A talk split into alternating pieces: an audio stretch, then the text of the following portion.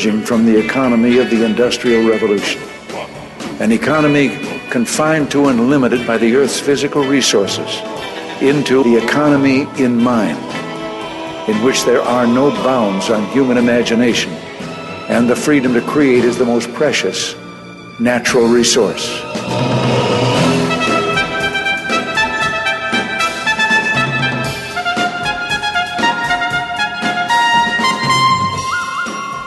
Welcome to the Soul of Enterprise, Business in the Knowledge Economy, sponsored by SAGE, supporting small and medium sized businesses by creating greater freedom for them to succeed.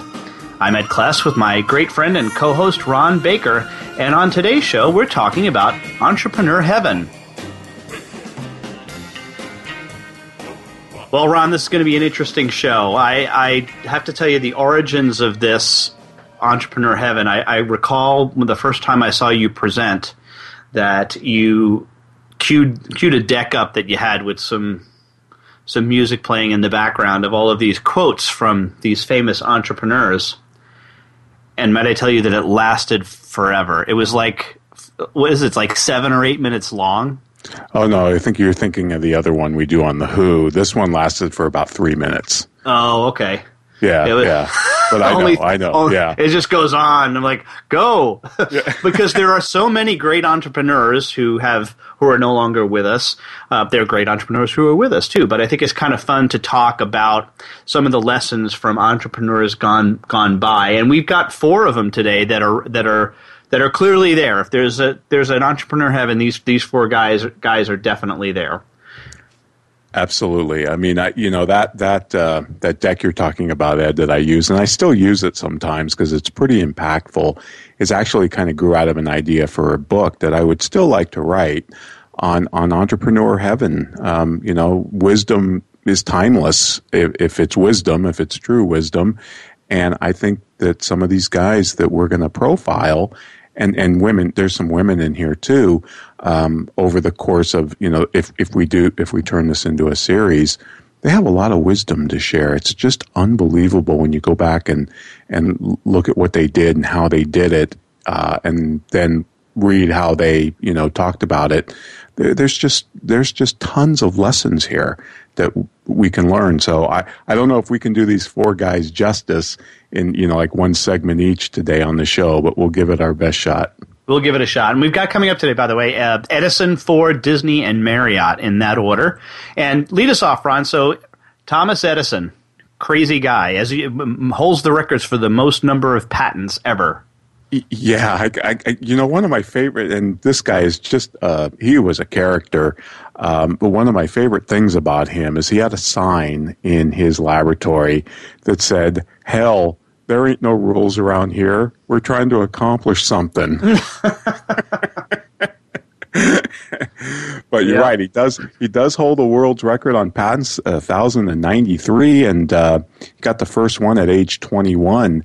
And of course, he was deaf which mm-hmm. is really interesting because he invented the you know the the phonograph and he improved yeah. the motion picture camera and the, and obviously the electric light. But uh, apparently, when he was a boy, he contracted scarlet fever, and they say that might have contributed to his deafness. Mm-hmm. So, pretty interesting. Right now, he wasn't completely deaf, right? He he could hear, I think, a little bit. Yeah, I think it was more in one year, if I remember right. But yeah, he could hear a little bit. But when they asked him why doesn't he wear hearing aids, he says, "Well, why would I want to listen to all the crap in the world?" he had some very interesting beliefs, but uh, he is certainly a prolific uh, inventor, and, and he did think of himself um, as an inventor, not a scientific person. He didn't have much use for theory. No, no. In fact, what, one of the things I, I know about him is is you know he's a big DC current guy, right? Correct. And and, and the, the the competing current was alternating currency, and there was a big battle for that. And I, there's even some stuff about the electric chair. I don't know if we'll get into that, but pretty pretty interesting. The the deal was though is that direct current would only be supported like the first neighborhood to be lighted was a neighborhood in lower Manhattan, and it was a one square mile by one square mile And the deal was is that they had to, you know, build a generator to do this in that one square mile, and you know, tremendous amount of work that has to go in to be able to build this facility and obviously get the the lines out to every everybody. But the problem was that if you use DC, at least at the time, it may the technology may have changed, but the only way that they knew how to do this was basically to build a power plant every mile. Mm-hmm. And it was a major problem. But one of the reasons why Edison backed the DC current so much is that he, he could figure it out because he wasn't scientific, as you said. He didn't really have a formal, formally trained background in a lot of this stuff. So I think the math and the concepts that were involved in having to figure out what would be involved for AC current and the and what we now know is the grid were were honestly beyond him conceptually. Right, right. Yeah, I do remember reading that. Um, yeah, that's absolutely true. And I know the guy that he was fighting with, uh, who was the founder of uh, what was it? Um, Westinghouse. West, Westinghouse. Yeah. Um, they they were in a pretty fierce battle about which one of those was going to dominate AC or DC. Mm-hmm. Yeah, well, to the point was, I think it was it was it was brought up that the that the uh, the uh, electric chair functioned on DC current, and then, right. yeah, it's one of the ways that Westinghouse kind of stuck it to Edison. Oh yeah, okay, it's good for killing people. Right, right.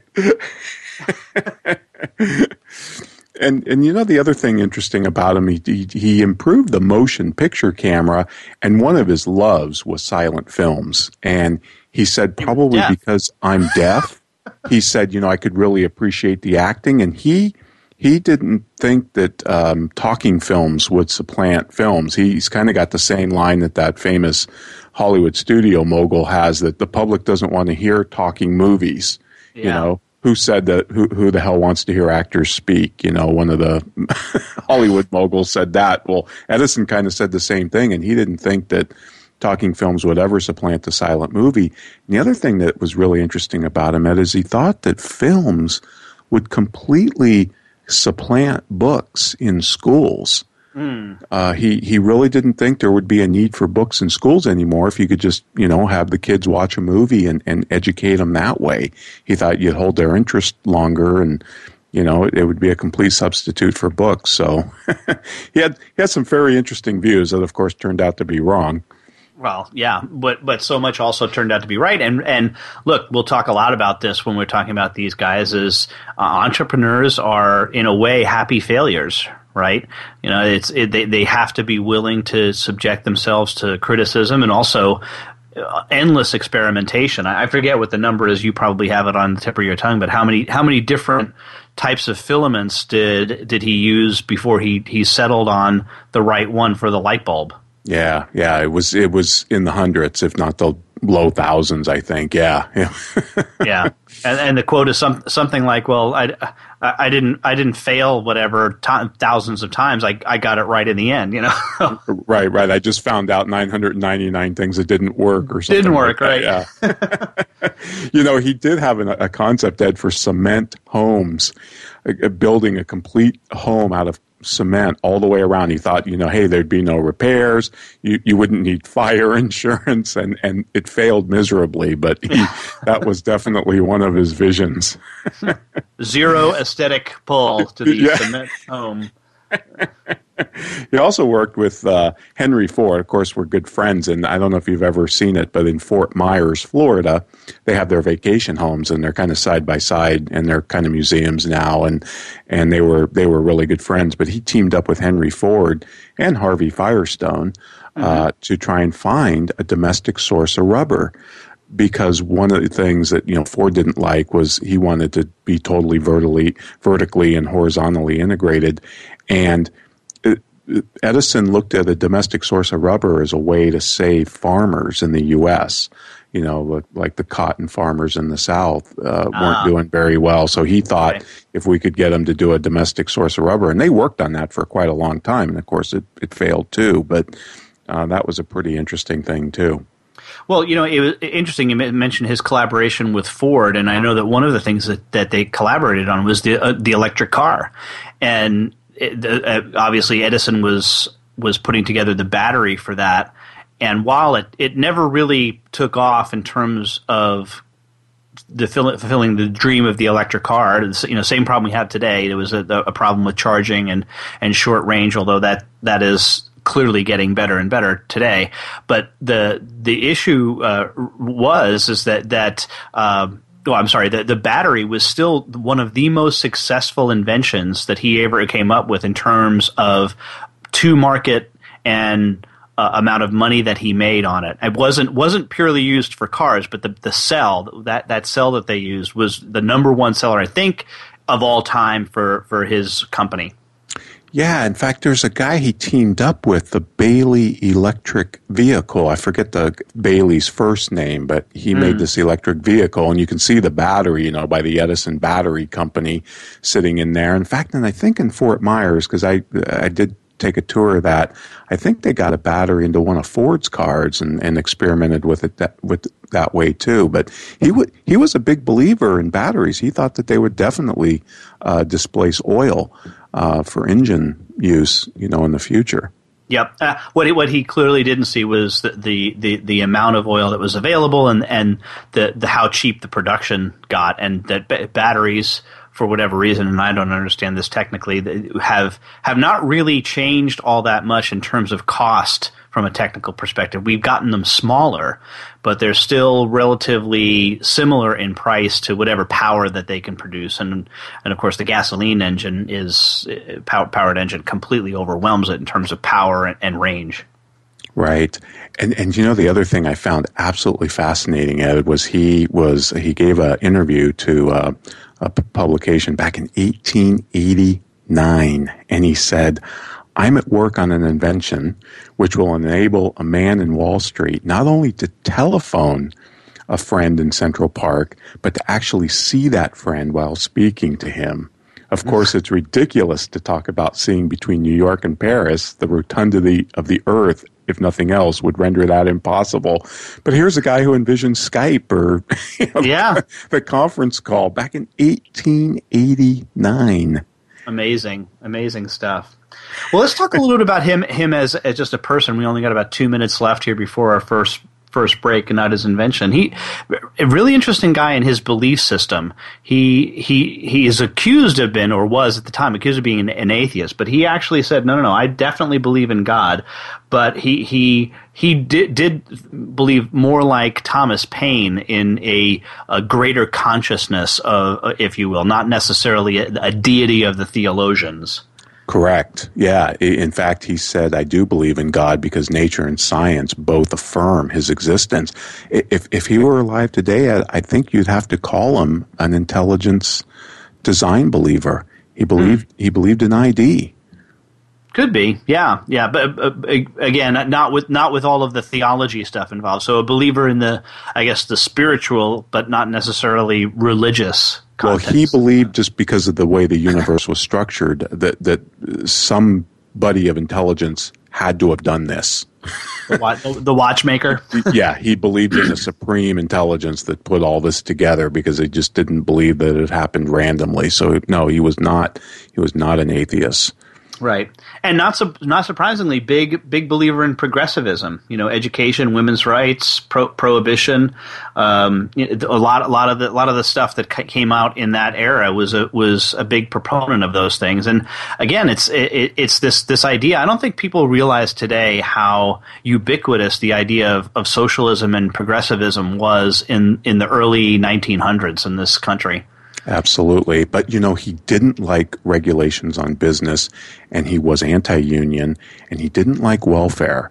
And, and either did our, ne- our topic uh, next segment, which is Henry Ford. But uh, yeah, he had some very interesting views and he was a big believer in tariffs. He thought that domestic uh, industry had to be protected from foreign competition. So he was a big, big believer. In fact, I think he said somewhere that the Smoot Hawley Tariff Act would be a great thing for the country. And of course, economists believe it did nothing but prolong the depression. Whoops. so, all right. Well, first, folks, we have to take our first break. So, uh, we're going to uh, remind you that you can follow the show at verasage.com slash TSOE. And if you'd like to email Ed or myself, you can do so at tsoe at verasage.com. We'd also like to remind you that our Facebook page is up, so you can come and like us there at facebook.com slash ask TSOE. And now we want to hear from our sponsor, Leading Results.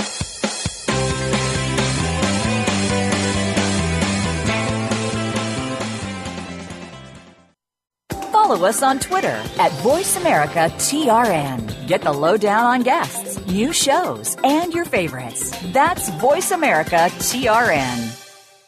You've experienced it. Marketing and selling has changed dramatically in the last few years. The search engine has completely altered the way customers buy. Your clients are now driving the process their way. At Leading Results, we know how to work with this. We don't just jump in and start doing. Together, we plan your marketing strategy, install a website that gets results, and create lead generation programs that drive sales. Visit leadingresults.com slash TSOE to find out more and to schedule a 30-minute conversation with us. Have you ever read a book that changed your life? I sure have. But have you ever read a book where the forward changed your life? Me neither. Hello, I'm Greg Kyte. I wrote the forward to Ron Baker and Ed Kless's new ebook, The Soul of Enterprise Dialogues on Business and the Knowledge Economy. The value of this book is found entirely in its forward. So when you buy it, think of it as buying the forward and getting the rest of the book for free. Available now for download exclusively on Amazon.com. The business community's first choice in Internet Talk Radio. Voice America Business Network.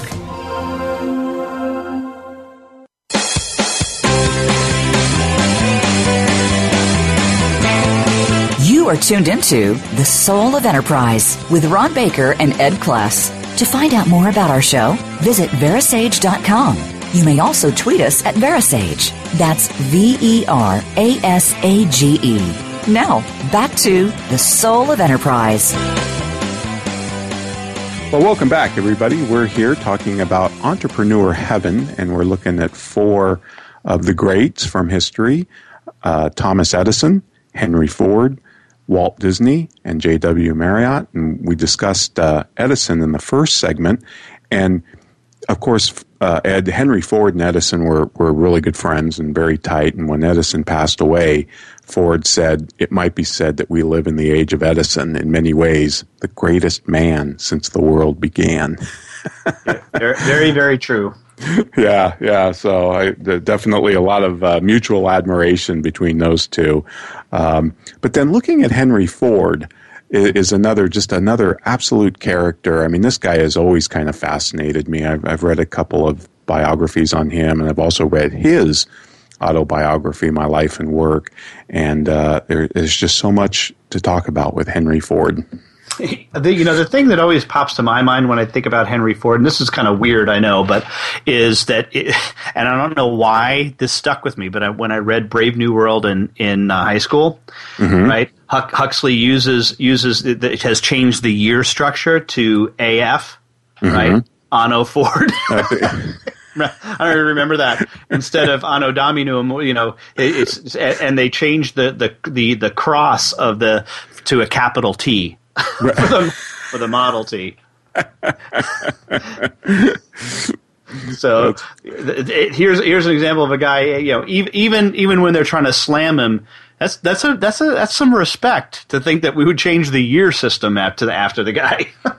Yeah, for sure. No, there's no doubt this guy changed the landscape of, of the country. I mean, and, and another person who really idolized Henry Ford was Steve Jobs. Oh yeah, he, yeah. He really uh, he really admired his accomplishments. Um, but one of the things that you always pick up on Ford, of course, you know, is is Ford uh, helped our enemies, you know, build things, and in fact, he was awarded the Grand Cross of the German Eagle, uh, which is was the highest honor in the Nazi Party in July of 1938. Now, I, have I've read some scholarly stuff on this, and the scholars say that uh, he never he never knew Adolf Hitler. He never met him mm-hmm. personally, and, and you'll read all sorts of stuff that he did and all that. But apparently, it's not true. But there's no doubt that the guy was anti-Semitic and that just needs to be set up front. I mean, he he took over the Dearborn Independent in 1919, mm-hmm. and it it just ran all sorts of anti-Semitic articles and and uh, Ford, even though his architect that, that built like his home and his some of his plants mm-hmm. was a, a, Jew, and even though he lived next to a rabbi and was really good friends, he had some very anti-Semitic opinions, and even his his uh, daughter and his his wife, I think, kind of distanced themselves from the Dearborn Independent after he kind of took it over and started running these very controversial articles. So that is definitely kind of a dark side uh, of him. But uh, other than that, he, he did he did some really great stuff with the automobile, obviously, and revolutionizing some management practices. Well, sure, and and and I think that's that's that's one thing. I, you know, I ask a, a question of a lot of people when I conduct do podcasting and even interviews. If I'm interviewing someone from a job, one of my favorite questions is, uh, "Do you have any, or, or, or, not do you, but who is a hero of yours and why are they a hero?" Mm-hmm. And it, it, it's interesting how many times people say to me, "I don't have any heroes. I just have people that I greatly admire." And I'm like, well, isn't that the definition of a hero? And why I bring this story up is because I think that's just by way of clarification.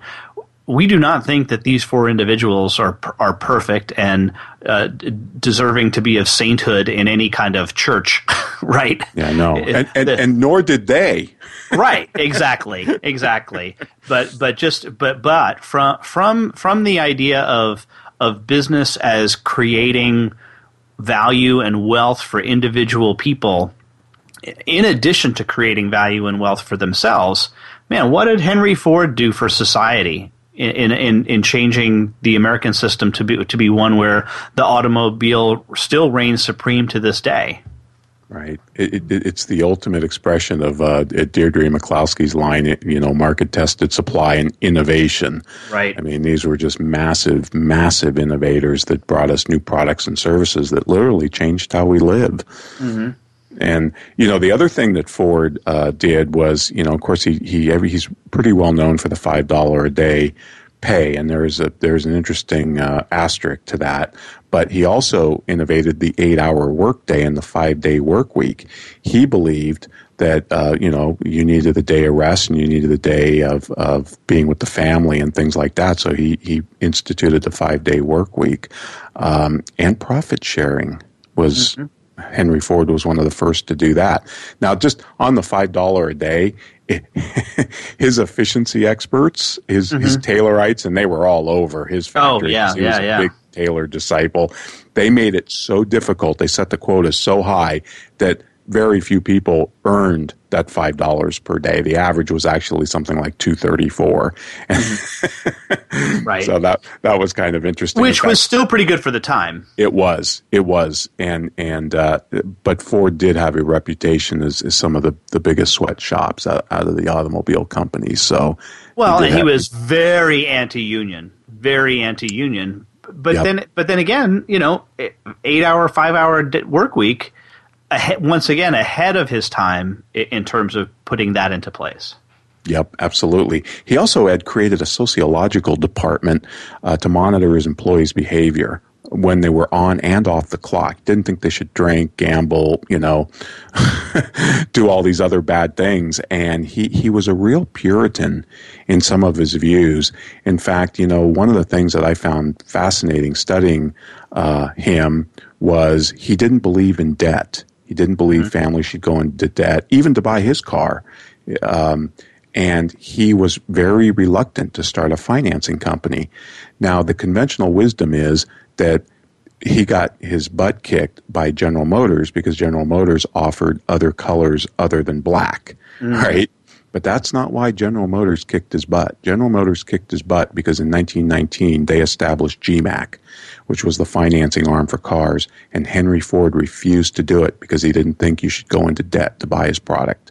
Mm. And so he didn't start the Ford Motor Credit Company until something like 1927, giving GM eight years to just trounce him in the marketplace. And that's so, what really kicked his butt. Yep, all around the, the, the, the, financing. Very very yep. interesting that he refused to, to, to do that. Uh, didn't and GMAC. Just a quick side note here. That that is now Ally Bank, right? So it's still yeah. around. Yes, yeah. In fact, at you know one point before the the financial bust, and I haven't looked at it since, but you know GMAC made more money financing cars than GM did building them. Oh yeah, no, well, no far question. More, far more profitable. Yeah, and, well, we, we have had this line before. You know, General General Motors, if you look at the balance sheet, is basically a a, a, uh, a, a, a pension fund that happens to make cars. Yeah.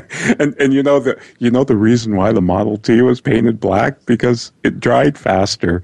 Black paint dries faster, according oh, to the really? expert. Ah, yeah, so I did not know that one. That's funny. you know when yeah. uh, when that when the sales of that started tanking and and he started to you know figure it out and then start finally working on the Model A you know the the, the next uh, generation he said uh, he was asked about the Model T's drooping sales and he said the only thing wrong with that car was that the people stopped buying it you know he was, he was kind of bitter about it he, he also cut out advertising for a while in the mid 20s, and that didn't help either. He, he thought advertising was a complete waste. He didn't believe in it. And so just, uh, you know, hat tip to Tim Williams and Rory Sutherland. I mean, yeah. the, the ultimate, uh, you know, values only in things that are tangible uh, yeah. rather than the marketing is, is obviously not true. Yes. And meanwhile, you know, Chrysler's building the the Chrysler Building in New York as a model of architecture. Right. So. It, it is interesting though when he came out with the Model A in 1927, he offered it in four colors, it, and no black, by the way. huh. and, and for a while, it did outsell uh, Chevys at that time, uh, up and through up up till like 1929 or something. So I found that kind of interesting too. But uh, uh, eventually General Motors completely overtook them. So, yeah, interesting. Yeah. Well, you know, and so let's let's talk about him, you know, politically about what, what it was that he believed. Now, unlike Edison, who had, would you say, over a thousand patents, Ford wanted to get rid of the patent office. He he, yeah. he thought there was you, know, you waste of time and money. He did. He did. In fact, he he said, you know, if I yeah, uh, in fact, somebody he said if you look at the the automobile, he said you know some piano tuner had patented my idea back in the 30s, the 1830s or something, and he said the only thing that a patent did was advertise to the world that you've got this technology. You're better off just putting it in place and manufacturing it. Mm-hmm. And so he didn't. Uh, he he actually thought that patents killed competition. Mm-hmm. Which was really fascinating. He also was a big believer in prohibition again, he had this Puritan streak about him. You know, he, he, thought jazz music was degenerate and all of this kind of thing. But he, he really did believe that the, his factories would have to close if, if we didn't have prohibition. So he was a big supporter of that. And he wasn't an atheist. He he he wasn't an atheist. He did he, he was a believer, but he also Episcopalian, in, I think. Yeah, he was he was raised an Episcopalian, and and he uh, but he got into reincarnation in his in his 20s i think he read a book or something that heavily influenced him about reincarnation. So he got into that. But he had many smart things to say about profit you know that you can't run a business solely for profit. You have to have a purpose. It it sounds very much like simon sinek you know his ted talk start with why.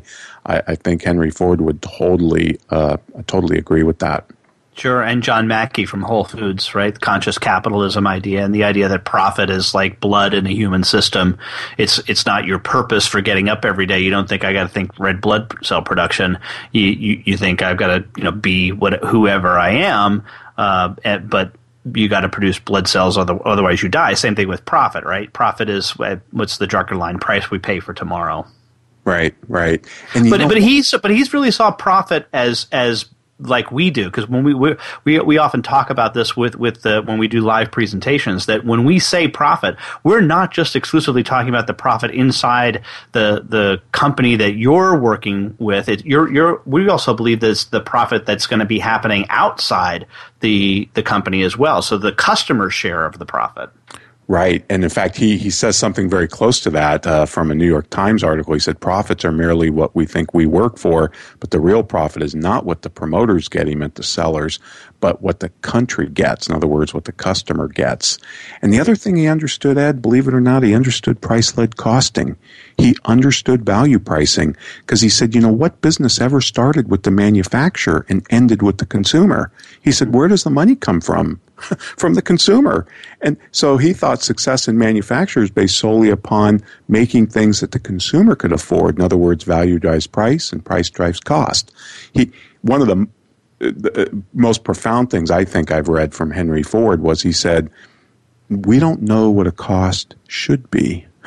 Brilliant. So he to- he totally believed in constricting his engineers with the price in order to get the costs down by already having the price of the product in mind and he and he did that relentlessly and of course his goal of course was to drive down the price so he could put a car in every garage but it worked and and we still preach this the same flow today and Henry Ford understood it yeah, absolutely. Well, we're up against our next break, Ron, so we are going to, but as a reminder, you can email us at tsoe at verasage.com. Of course, we do have the, the, our now famous Google, I'm sorry, Facebook page, The Soul of Enterprise. So please uh, visit that at facebook.com slash ask TSOE. And uh, love for you to buy a copy of the book at Amazon. Just search The Soul of Enterprise. You can find it there as well. But right now we're going to hear from our friend Peter Wolf and Azamba.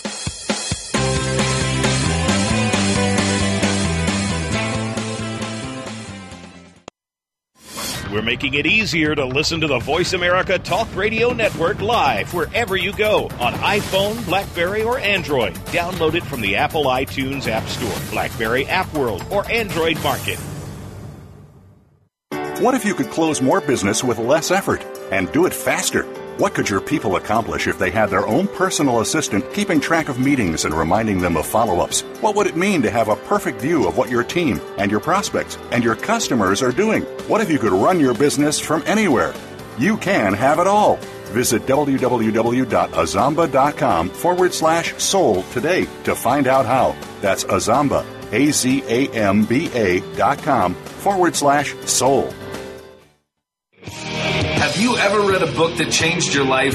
I sure have. But have you ever read a book where the foreword changed your life? Me neither. Hello, I'm Greg Kyte. I wrote the foreword to Ron Baker and Ed Kless's new ebook, The Soul of Enterprise Dialogues on Business and the Knowledge Economy. The value of this book is found entirely in its foreword. So when you buy it, think of it as buying the foreword and getting the rest of the book for free. Available now for download exclusively on Amazon.com. From the boardroom to you, Voice America Business Network.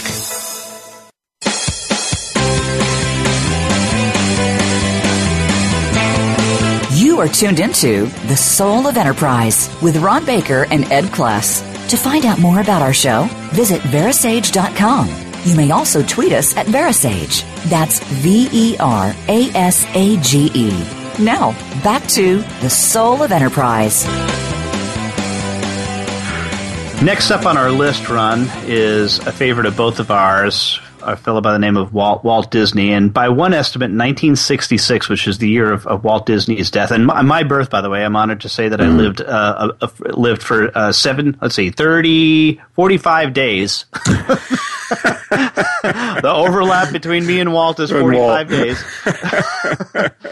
Uh, and it, that, that 240 million people had seen a Disney movie a weekly audience of 100 million watched a Disney's television show, The Wonderful World of Disney, and I remember that as a, as a kid still being on.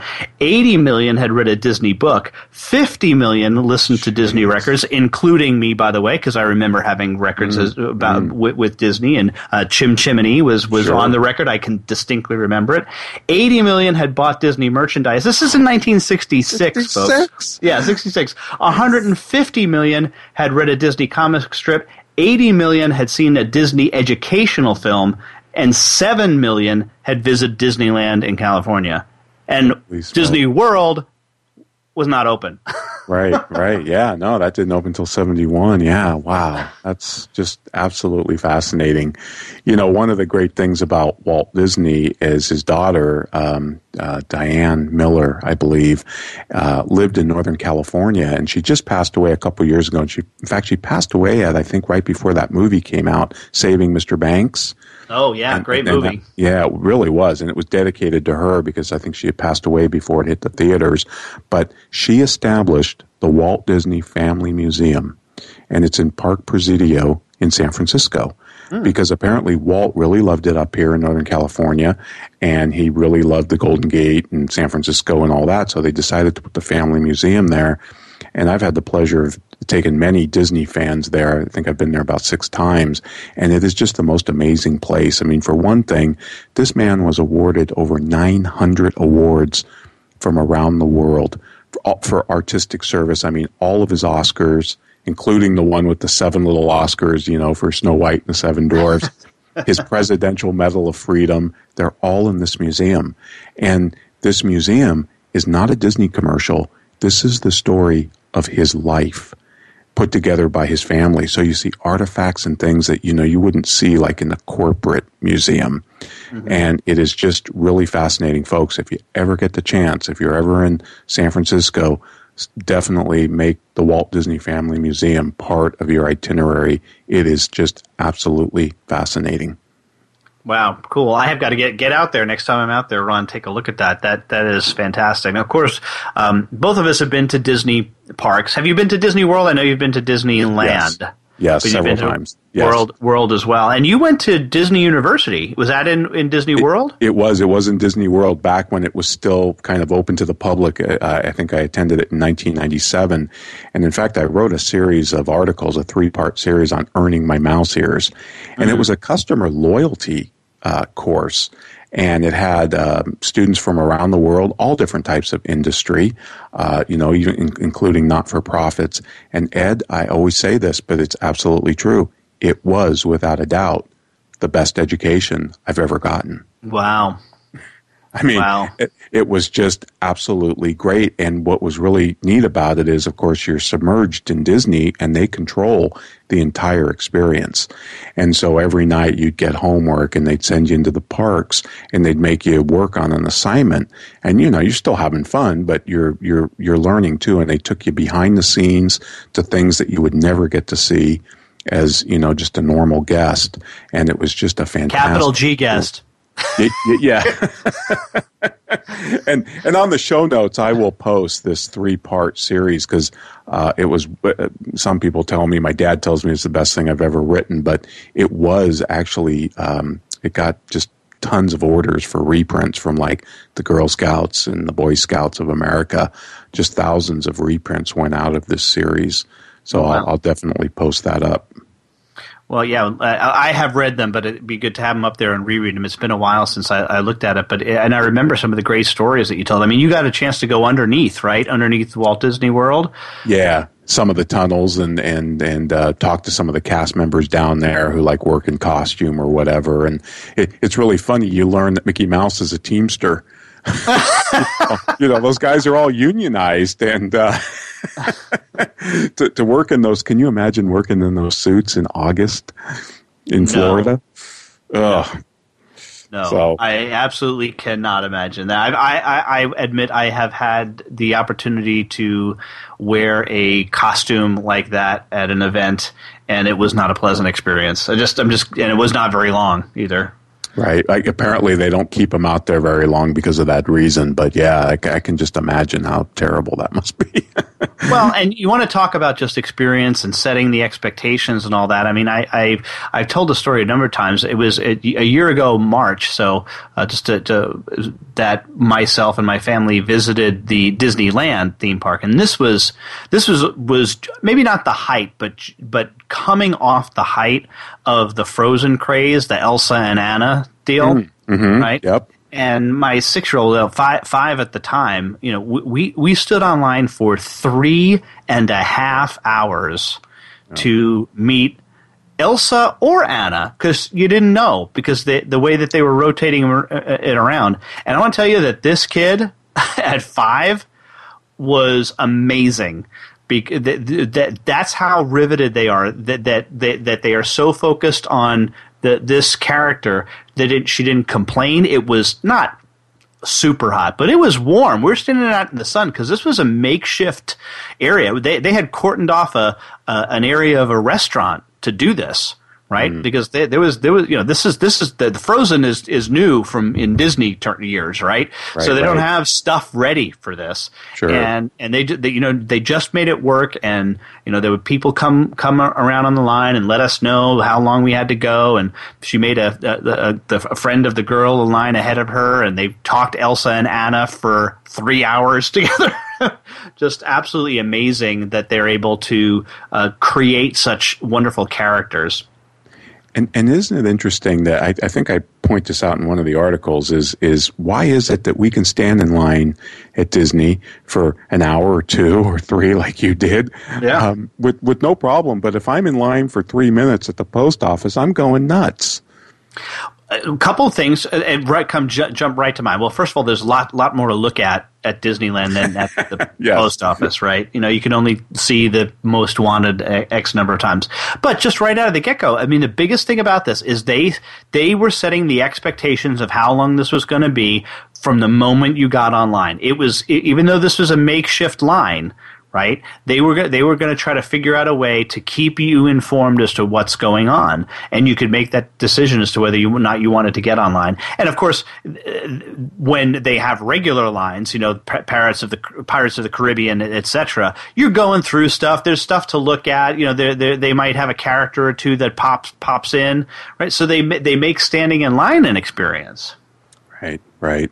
And the other thing, I, there's so, much with Disney we could talk about, but one of the stories I absolutely love, and it applies both to Disneyland and Disney World, is in 1950s when he was searching for the location for Disneyland, which he got some help from a bunch of economists at Stanford Research Institute that helped him pick the location. But he he bought these orange groves down in Anaheim, and he paid four grand an acre, Ed, and um, four years later it was assessed at it was valued at twenty thousand per acre. And Art Linkletter, who was a great friend of Walt, in fact, when Walt opened Disneyland, Art Linkletter was one of the hosts that they ran on TV, mm-hmm, along, yep. I might add, with Ronald Reagan. yep, yep, yep. and Linkletter when Walt took him out to show him the location, which is just a bunch of orange groves at the time, and, and Walt was trying to get Linkletter to invest, he said, "Oh, but but Art, you'll be able to sell the land after, and you know, uh, and make a huge killing." And Art said, "No, Walt, you're you're nuts." He thought, just like everybody else, that this was going to be a big bust for mm-hmm. Disney, and Linkletter writes in one story that I figured out that day that that little walk with Walt cost me about three million dollars per step because I didn't invest. and, uh. and just to back it up, it was even better in Walt Disney World because, of course, that was swampland. Uh-huh. And he ended up buying 27,400 acres out there for Disney World for about $5 million. Now it's about 185 bucks an acre. Mm-hmm. And the last time I looked, and I haven't looked, I haven't looked recently, but I think I looked about 10 years ago, the value of an acre inside of Walt Disney World was over $2 million. Mm-hmm. So one of the things I think this proves better than anything, you know, that old realtor maxim, location, yeah, oh yeah. location, location, Walt completely blew that apart because he did it with human capital. Yep. He, yep. he put imagination in, and that trumped location. Yep. Supply creates demand. Yep. And and it, it's in, it's intellectual capital that matters. It's the knowledge economy. The knowledge, yeah, absolutely. Interesting stuff. Yeah, you know, uh, Walt um, was not without his accusers, though. He also accused of anti-Semitism and and uh, racism. Of course, I think in this case is completely unfounded. I mean, I, I, think we have no no appreciation for zeitgeist at all. So, yeah, if, if Walt makes the song of the South, or there's Mickey, there's a Mickey Mouse cartoon with Mickey Mouse in blackface right. look, th- th- this this was an acceptable practice to to a certain degree at the time that even African Americans at the time would not have been repulsed by.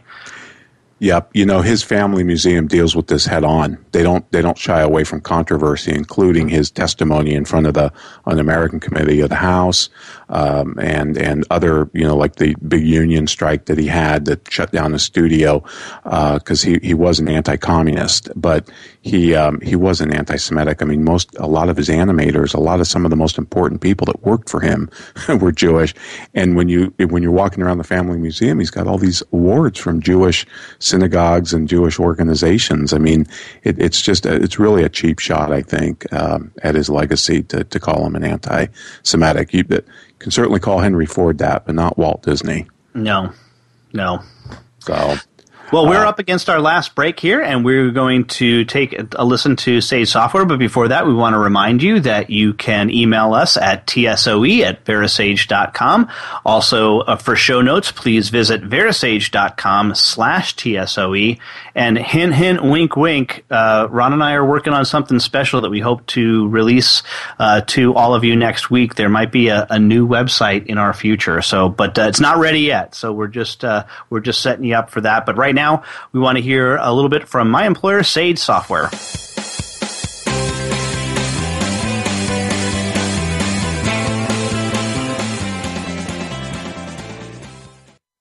Become our friend on Facebook. Post your thoughts about our shows and network on our timeline. Visit facebook.com forward slash voice America. Four new employees, a 20% increase in revenue being one of the 9 million women business owners in the U.S. These are your proudest numbers, your landmarks of growth and success. Sage helps you achieve business milestones with cloud and software solutions that lead to deeper financial insights. Believe in your numbers. See what Sage can do for your business. Visit believeinyournumbers.com today. Have you ever read a book that changed your life? I sure have. But have you ever read a book where the foreword changed your life? Me neither. Hello, I'm Greg Kyte. I wrote the foreword to Ron Baker and Ed Kless's new ebook, The Soul of Enterprise Dialogues on Business and the Knowledge Economy. The value of this book is found entirely in its foreword. So when you buy it, think of it as buying the foreword and getting the rest of the book for free. Available now for download exclusively on Amazon.com. From the boardroom to you, Voice America Business Network.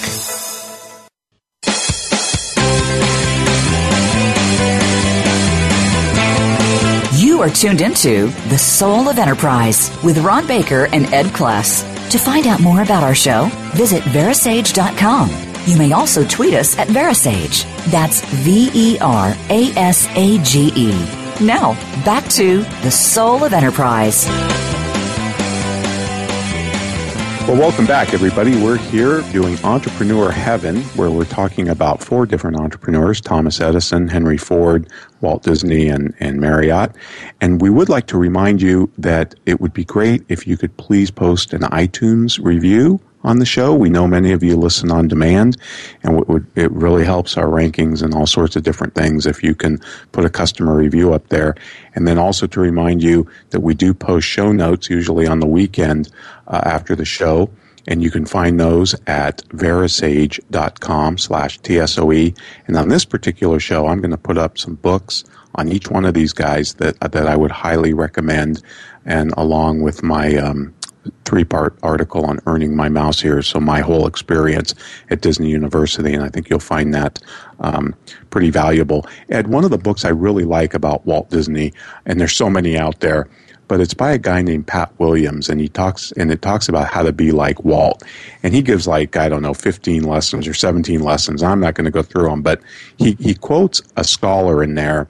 It, it's a Disney historian actually, and, and he asked this Disney historian, what do you think made Walt Disney so successful? And the guy listed six traits. And, and I think if you think about these, they apply to all of these guys. They had just an unbelievable curiosity about things. They constantly uh, strove for knowledge. So they were willing to experiment.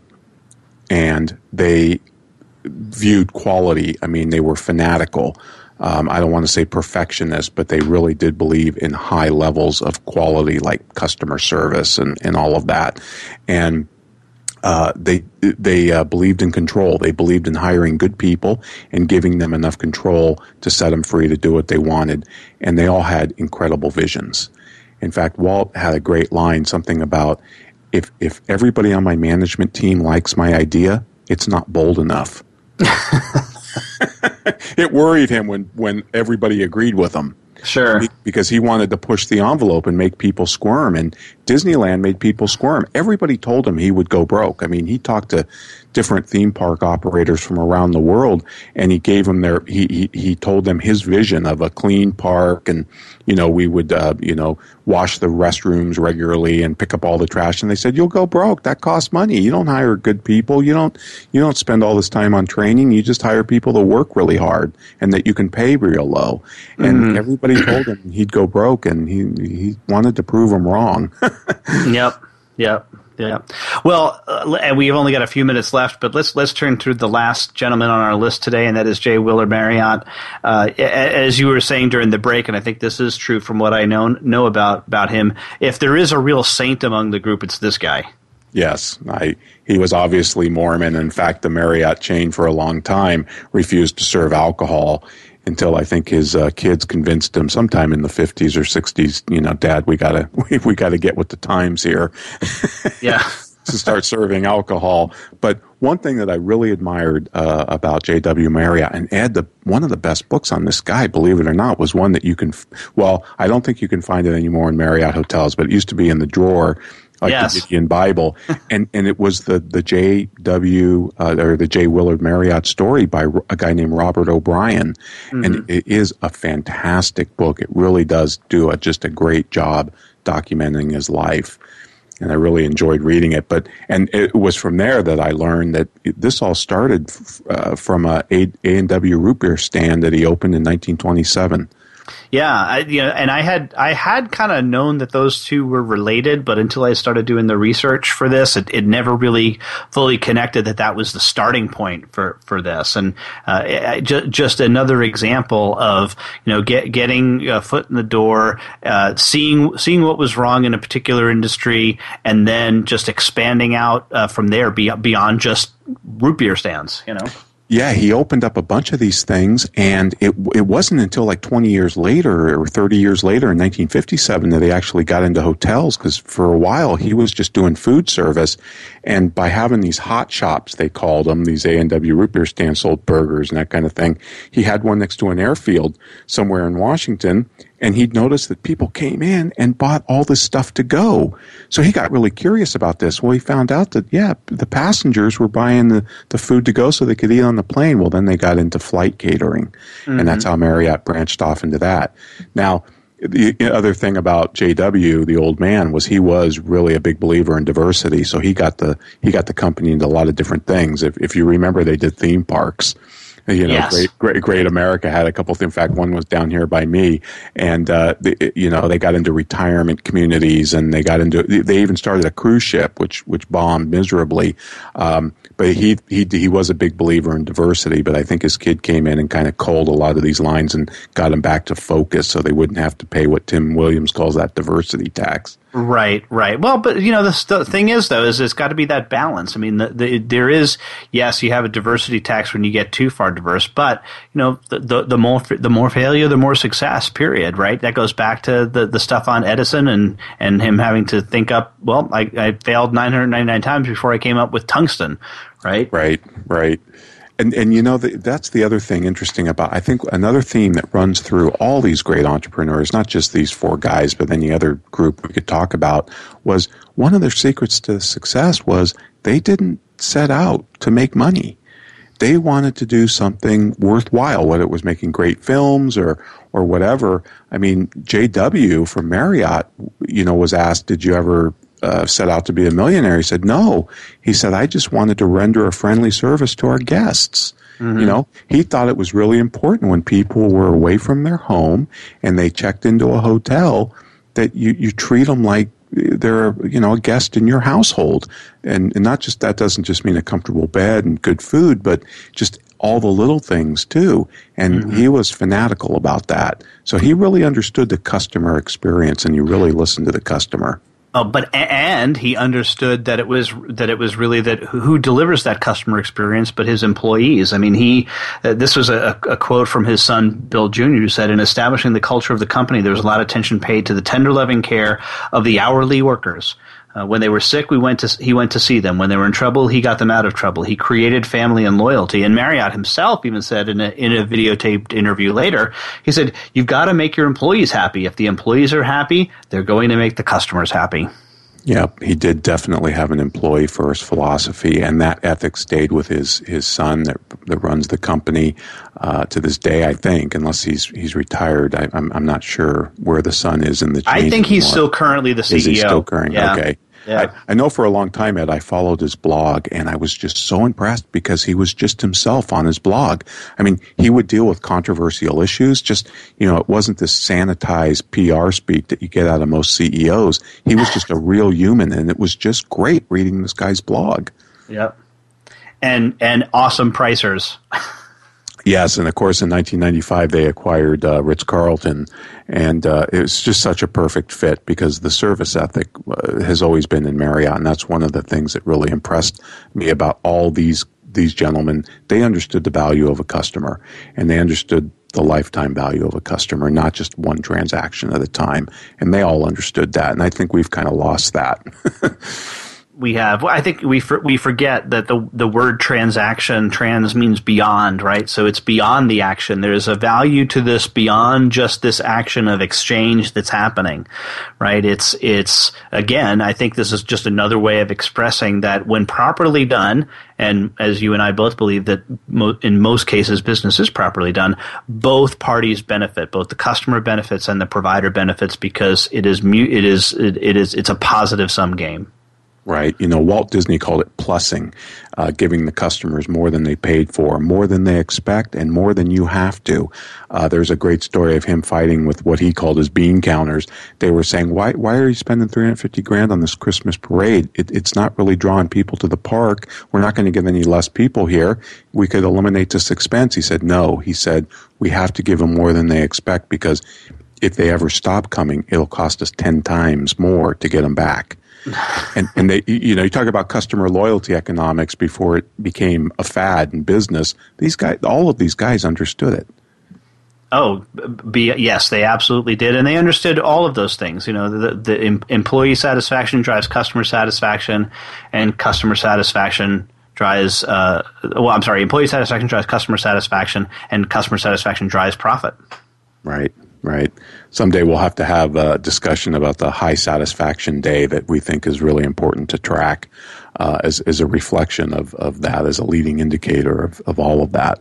Absolutely. Well, here we are at the end, Ron. Another hour just flies by. Wow. That I was know. great, though. I, I, well, I could talk about these guys forever. yeah, yeah. So, what do we got next week? Uh, you know, it's really funny because it's uh, April 10th, so we're coming up to tax day. And, folks, I want to uh, have a discussion with Ed about one of my all time favorite books by a guy named Charles Adams for Good and Evil. So, taxes and how they've affected the course of civilization. And so, just in honor of uh, Tax Day on the 15th, um, we know some of you out there are CPAs. Um, we'll give you a, a little historical perspective on how important taxes are and how they can be used for good and evil in civilizations uh, throughout history. So, that'll be a fun show, Ed. Well, they, they won't listen until after April 15th, so they'll be, they'll we'll get them on on the uh, other side. But anyway, see you in 167 hours. All right.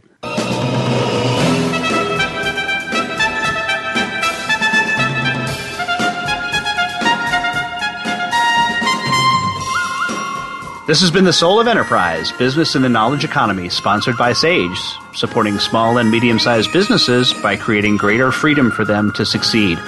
Join us next week on Friday at 4 p.m. Eastern, 1 p.m. Pacific.